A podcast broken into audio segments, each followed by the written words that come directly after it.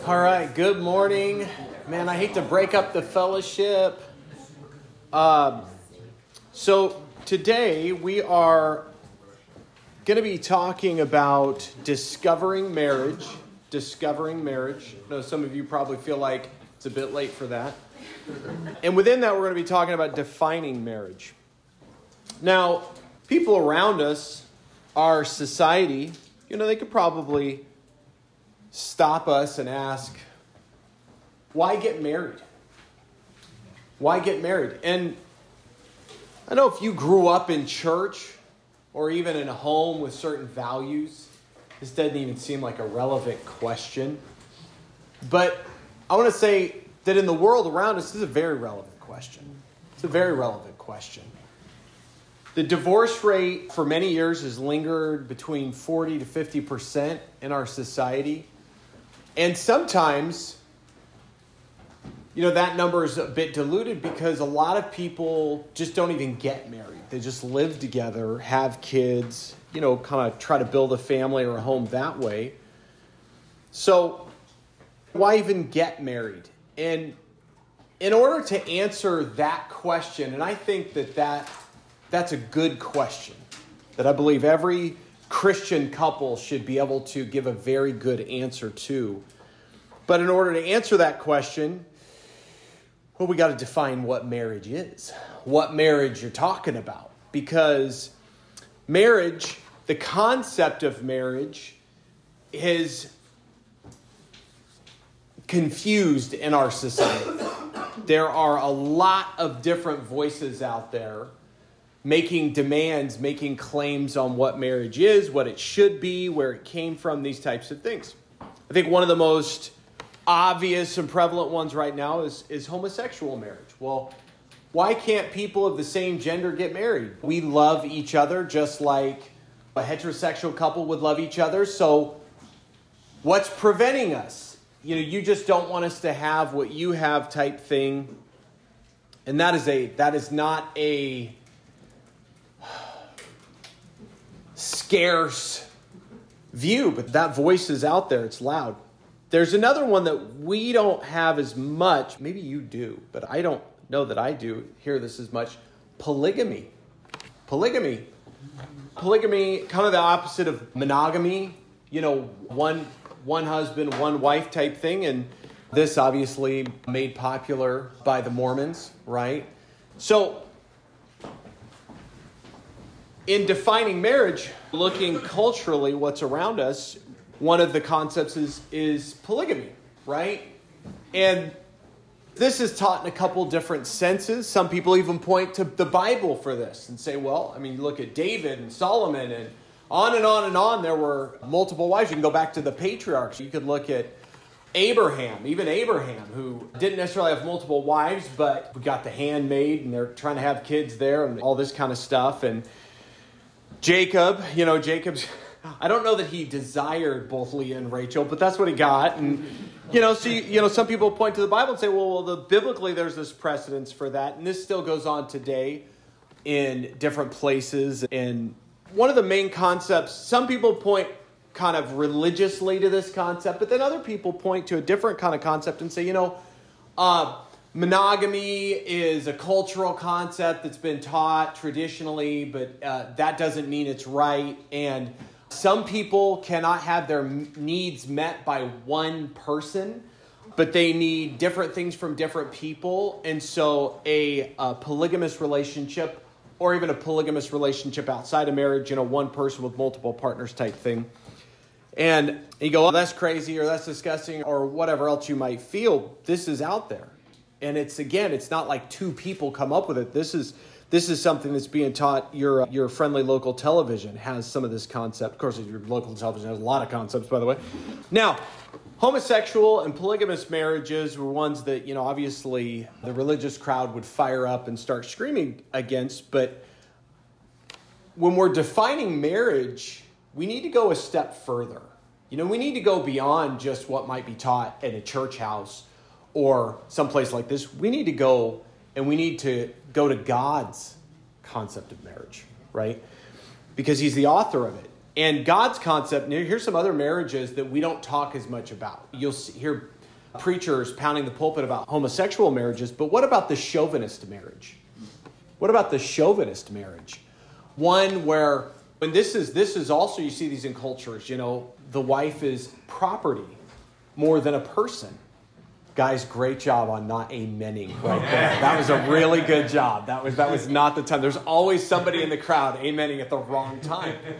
These cultures where the wife is, is not allowed to lift her head above the husband's, or she has to walk behind the husband, or she is her will is not considered, but she is to be subservient to the husband and blah blah blah this kind of thing. There are some cultures around the world where women are not allowed to go out in public without a male member of the family. That's why in those cultures women are excited to have male children because a wife, if she has a male child, can kind of go anywhere she wants as long as she has. These are, this isn't a thousand years ago. This is on the planet right now in large countries. Not just, you know, there's some obscure little, you know, 500 people in it. No, no, no. These are, these are, so chauvinist type marriages. Something I think it's more prevalent in our country selfish marriages. And what I mean by selfish marriages is, and I'm not saying there's a selfish person in the marriage, because there's a selfish person in almost every single marriage, but a marriage that is built on the concept of, now what am I going to get out of it?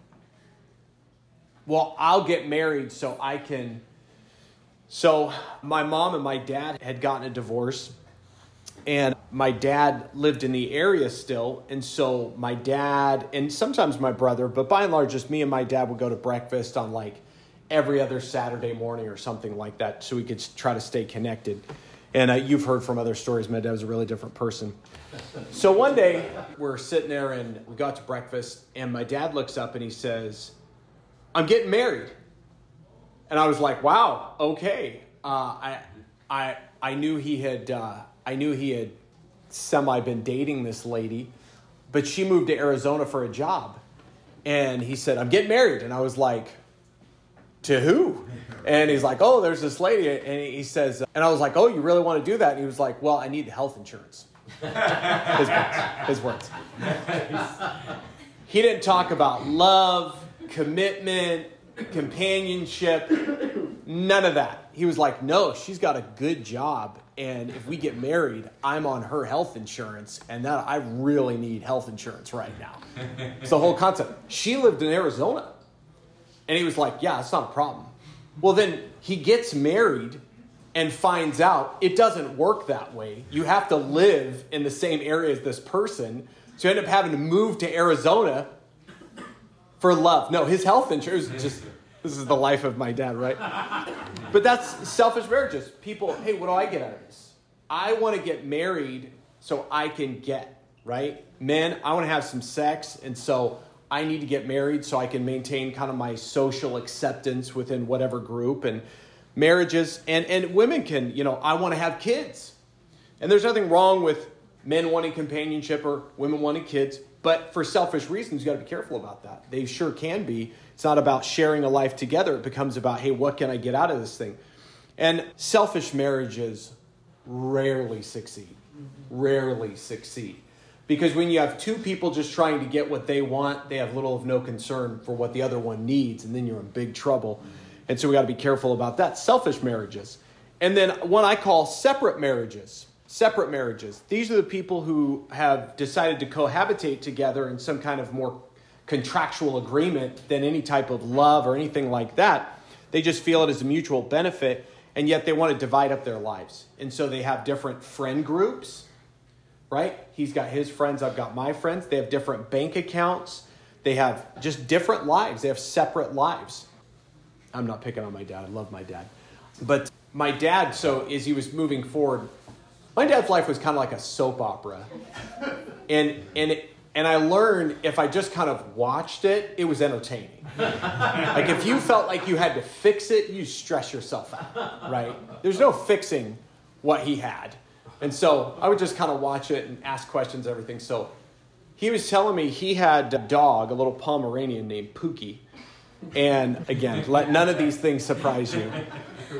And I think he had a cat too, I can't remember.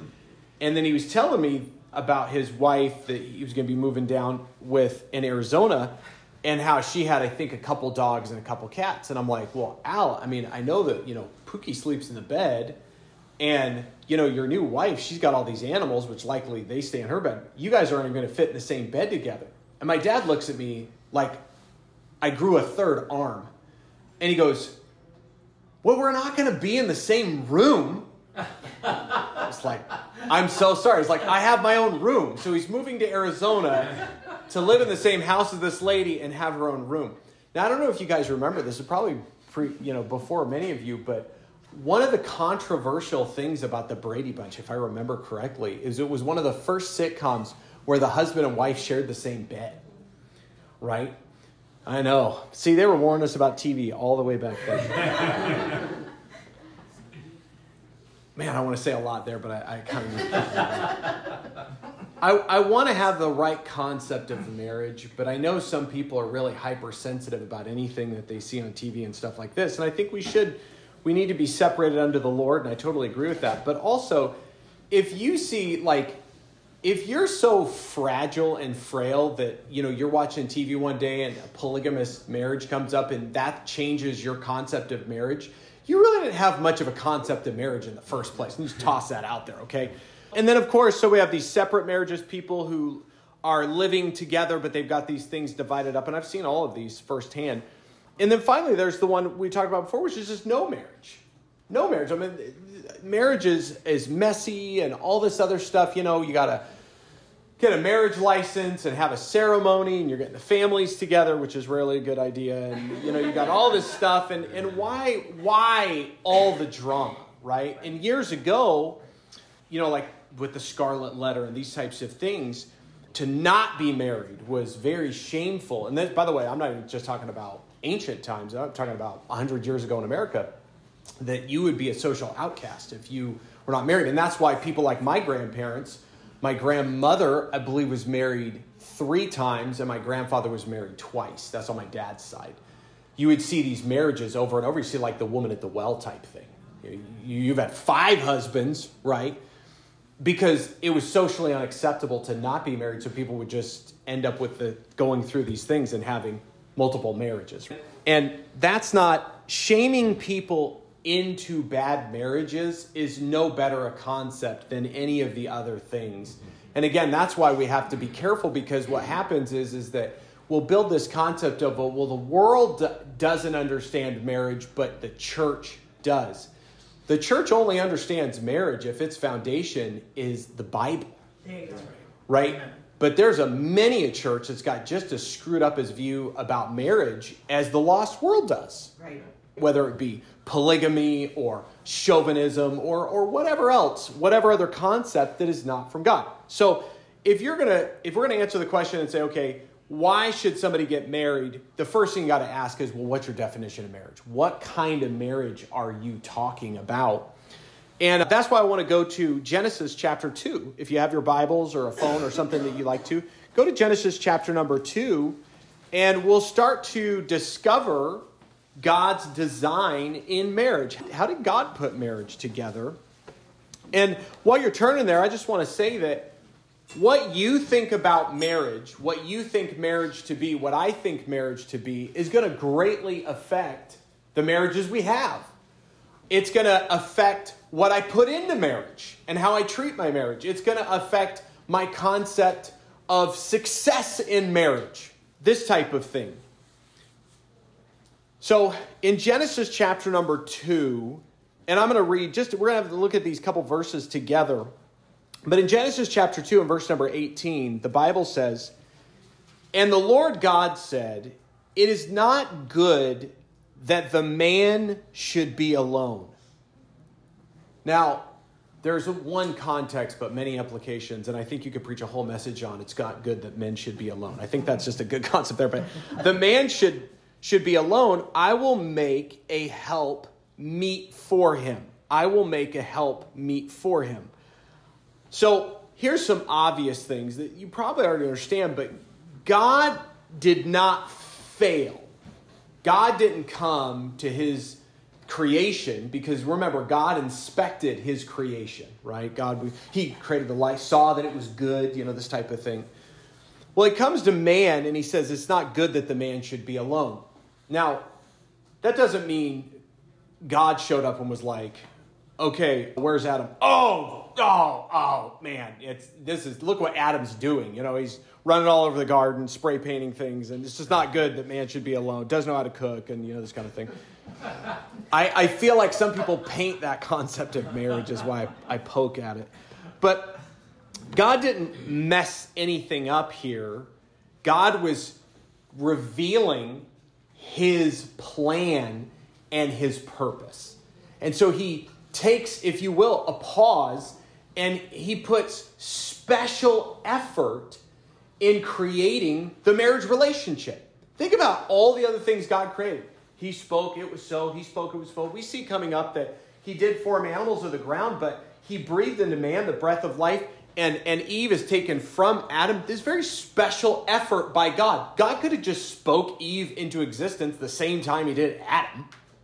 He didn't have to do these things, but he did on purpose. Why? So that you and I would pay attention. Go, okay, God put some special effort in here. We need to pay attention to that.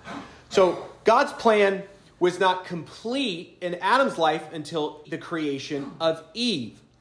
So it tells us that it's not good for men to live without woman in God's original design. And we, we own a couple of things. We understand that this is the garden, right?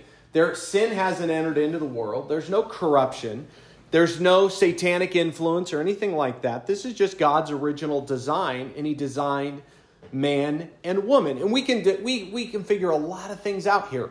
And I know that again, I know that you know Baptist preachers and he created Adam and Eve, not Adam and Steve. And and I think sometimes we we kind of create these trite little sayings, and in doing so, we actually screw some things up in the sense that we fail to emphasize the things God was emphasizing. And here's a simple reality, guys. God, when he said it's not good that man should be alone, God could have just created another man right? He could just, there you go. But he didn't. And as much as he created, and it's so interesting here that he says, I will create a help meet for him, that in doing so, he created someone with a lot of opposites. Have you ever thought about that? Not just physically, but mentally, emotionally, there were some opposites. And sometimes I think, and I've said this before, we really get a contaminated view of marriage because we feel like the differences between us are going to destroy us and so we got to push away from them and ignore them and no we got to embrace them and discover and develop them because that was God's original design. And I I just want to say this I love God's design. I am so thankful that God didn't just give me a guy and say here you go Dan uh, that will work. And I've got some great male friends, but the relationship that God has designed called marriage is is cannot be fulfilled a man to a man. Now, if you take some of the corrupted concepts of marriage that we just talked about, you definitely could take a man and a man and still have success in that thing. If you're using the world's definition of what marriage is, but when you're using God's definition, you realize no, there's certain things that can't be fulfilled. And this is the crazy part. This is the crazy part. for every polygamous relationship, for every selfish relationship, for every homosexual relationship, whatever you want to look at the society has done, or culture, or sin, or whatever, for every one of those, you know what you're going to find? People trying to find satisfaction and fulfillment and happiness and all these things. And what's so sad is that's what God had originally designed. That's right. they are actually seeking after thousands of years later, thousands of years later, thousands of cultures and all of these things and all these differences, man is still, men and women right. are still seeking the thing God had designed and created in the very beginning. God did not create this relationship so that man would arduously have this thing. And that's really important because some people try to say this about marriage. Well, it's out of date. It's out of date. The marriage you're talking about is old fashioned, it is culturally out of touch and irrelevant Right. And that's not true. That is not true. To this day, men and women are seeking companionship, mm-hmm. fulfillment, all of these things that God had originally designed, having a family, God had originally designed that. And that's why there's such a big fight for marriage. You think with all of the problems, with all, if I could say it this way, with all the bad publicity and bad press that marriage gets, you think we would have just given up on it. In some societies, they like borderline have, right? But you think we just given up on it. And yet, go look up the statistics on your dating apps. They are just thousands, hundreds, and millions of people. Why? Because in man's original design, we discover hey, God designed that we should not be alone. God designed that. So, in God's plan, He creates woman, and the Bible says that she is a help meet for Him. The word meet here has to do, and, and it's, uh, we have to be so careful how we define biblical words. We have to define them by the context there's always some person who wants to take a word and say, well, this word meant in the Greek or in the Hebrew, or at one time this word meant this, therefore I can apply it to this context. Remember, the way we define words in our language is context. Let me give you an example of this. So I'm going to say the word horn. Horn. Now, what popped into your head? Somebody raise your hand and say what popped into your head, as long as it's group appropriate. Uh, what did I say? Horn. Brother, brother Andy. Horn of an animal. Horn of an animal. It's a good one. Horn sitting on the front of a Cadillac. Old, old, old six and 69 Cadillac. Okay, Steve? Musical horn. Musical horn. Musical horn. Anybody else? Boromir's horn. What? Oh, what? Boromir's horn. Lord of the Rings. Oh, I'm sorry. I, you lost me right there. Yeah. Sorry. Yeah. Thank you for bailing me out and explaining what that was. I'm, I'm normally pretty good with pop culture, but I that that not. And if you're going to throw in a Harry Potter one, you're really going to lose me. I have nothing else, so. Car horn. Car horn. That's the one I was thinking. Car horn. Okay. horn planning. Okay. So, how do you? If I use the word horn, how do you know what I'm talking about? Well, you're speaking English, and, and that comes from Anglo Saxon, comes from multiple languages, and we go back and study the etymology of the word horn, we can discover what brother. No, if you look at the context of what I'm talking about, you'll figure out which definition is appropriate to use. And the Bible is the very same way, where when it says it, it's help meet for him, there is no concept in the garden of Adam has laundry that's got to be picked up and the dishes are dirty and somebody's got to take care of the kids and there's none of that. Right. And God himself makes clear his purpose for woman when he says it's not good that the man should be alone. It's companionship.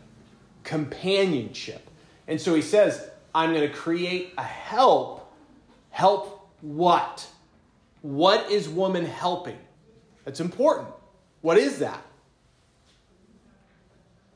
Nobody's nobody's there to bake pies. So, no. The need that's being identified is companionship. And who can help fill and meet the need? Woman can. Help meet for him. Meet has to do with measured out or equal, right? Now, men, and now this is interesting that the Bible says she's a help meet because women aren't equal to men. Before you take up stones to stone me, you're like, where is Sarah at? She would not put up with this nonsense. Men and women are not equal, meaning they're not made identical. Oh, okay. they are equal meet in value. That's that's where we chauvinism is built off of what I call gender valuing. Right? I am worth more than you are because I'm male, or in some cultures, because I'm female.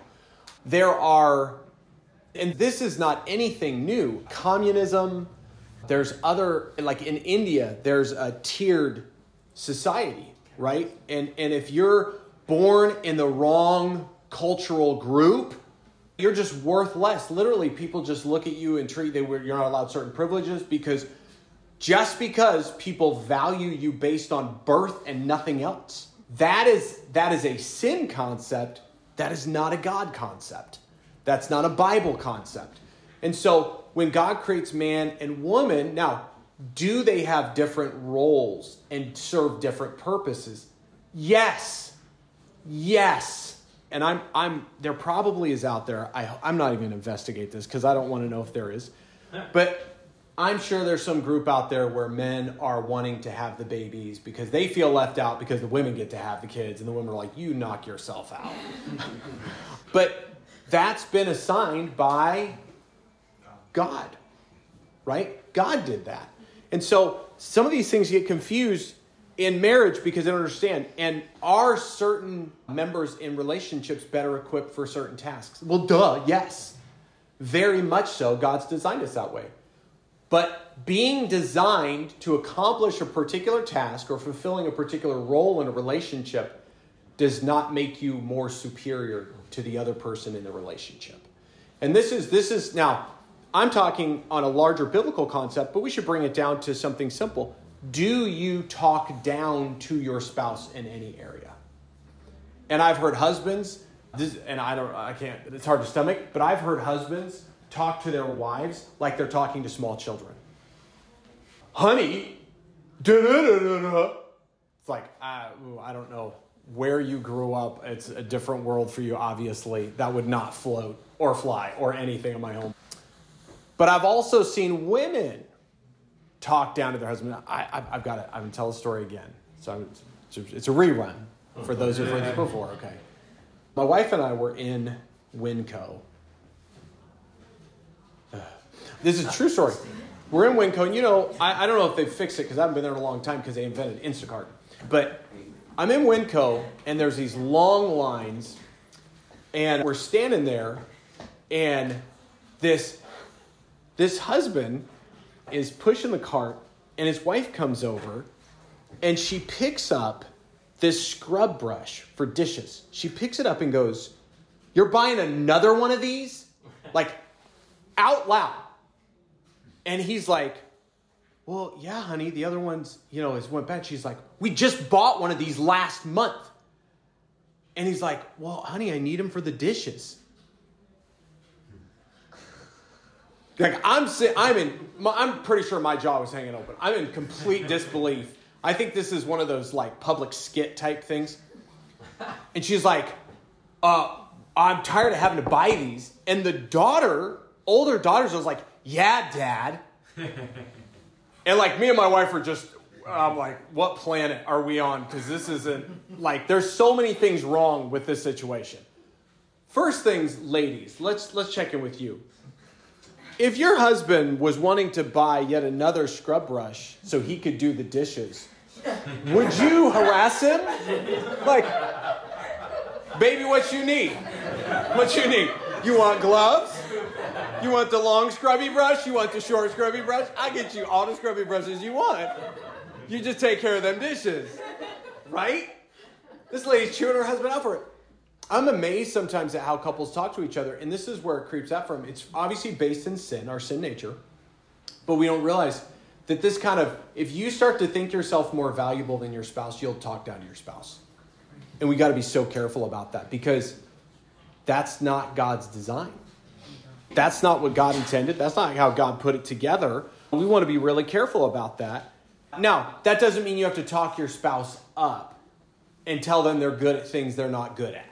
You don't have to do that. But at the same time, we want to be careful about not putting them down. Why? Because we're their companion. And this is super important. We're their help. We're their help.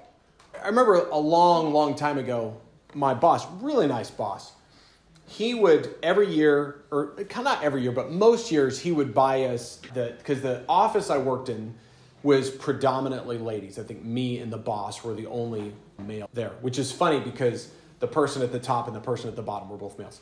Uh, so, anyways, he would buy everybody tickets to the Nutcracker.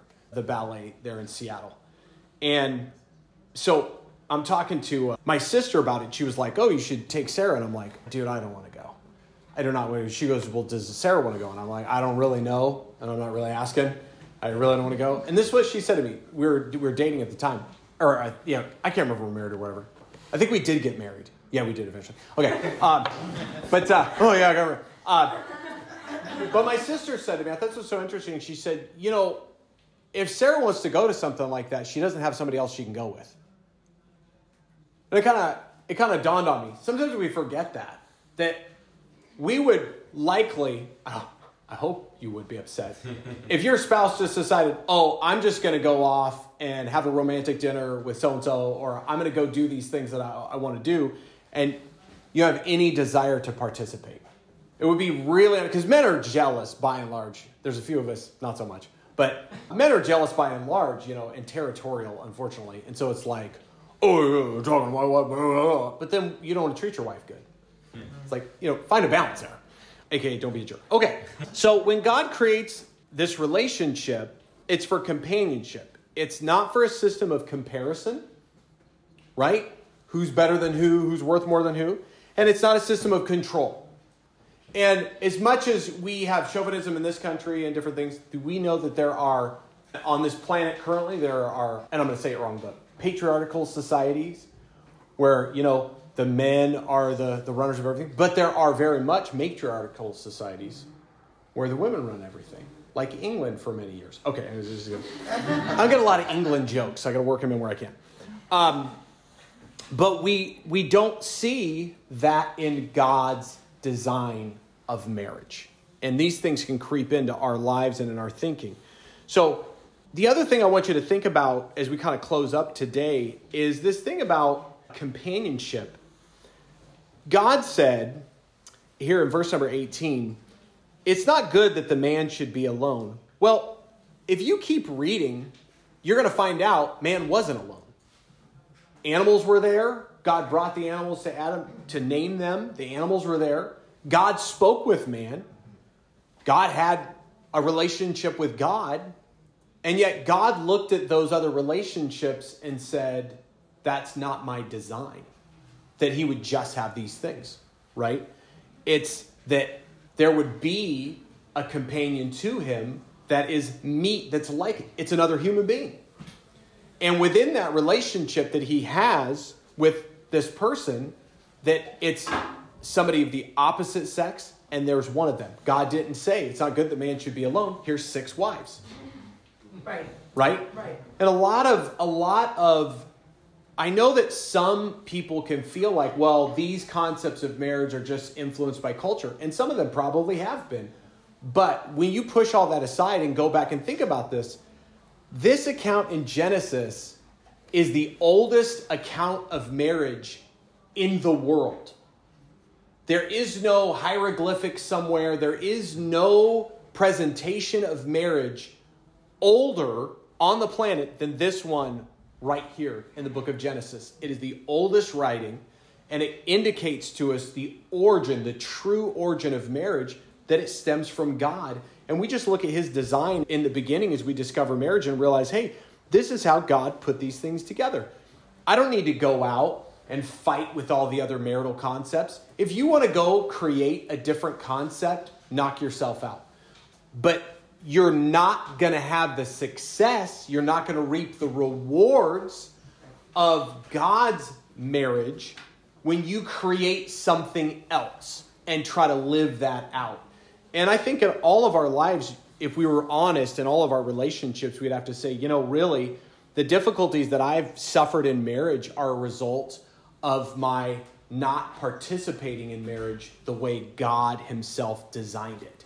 And so we're going to continue next week, Lord willing, as we continue to not only discover marriage the way God designed it, but really how that applies to us and we carry it through. So there you go.